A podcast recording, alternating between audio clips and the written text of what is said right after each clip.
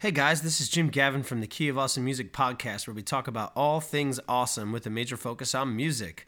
The next several episodes are going to be used as promotional outlets, again, for the artists I represent at my publishing company, Key of Awesome Music, LLC, just like the last couple. I figured, why not, right? It's a way to talk about them, get their music and message out there in a different way than usual, and uh, just kind of give them some exposure. Uh, so today's artist is John Vincent, aka John Wintermute. Uh, so, little bio on John. 29 year old Americana and folk rock artist based out of North Jersey slash New York City. John is a friend of my sister's from high school. We've had some great conversations via email, text, and on the phone.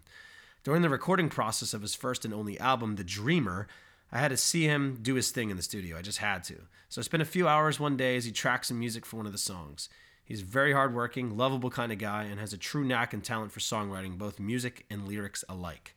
I know one day we're going to collaborate on something music related. It's just a matter of when, and it's going to be awesome. Um, that's really all I have on John. His EP, The Dreamer, has got seven songs on it. It is really solid. You would not know that one guy wrote all these lyrics. You just wouldn't think. Very good storyteller, really good singer and I hope he continues to pursue it, um, as I know he has a great passion for music and, and making it.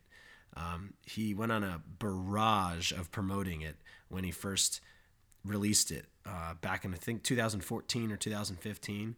So to hear his tunes, you can Google John Vincent iTunes or John Vincent Music. And he has it available on CD Baby, iTunes, Amazon, SoundCloud, Spotify, lots of different places. But if you were to just Google John Vincent iTunes or Google John Vincent Music. You would find him. Check him out. Let him know what you think. Reach out to him.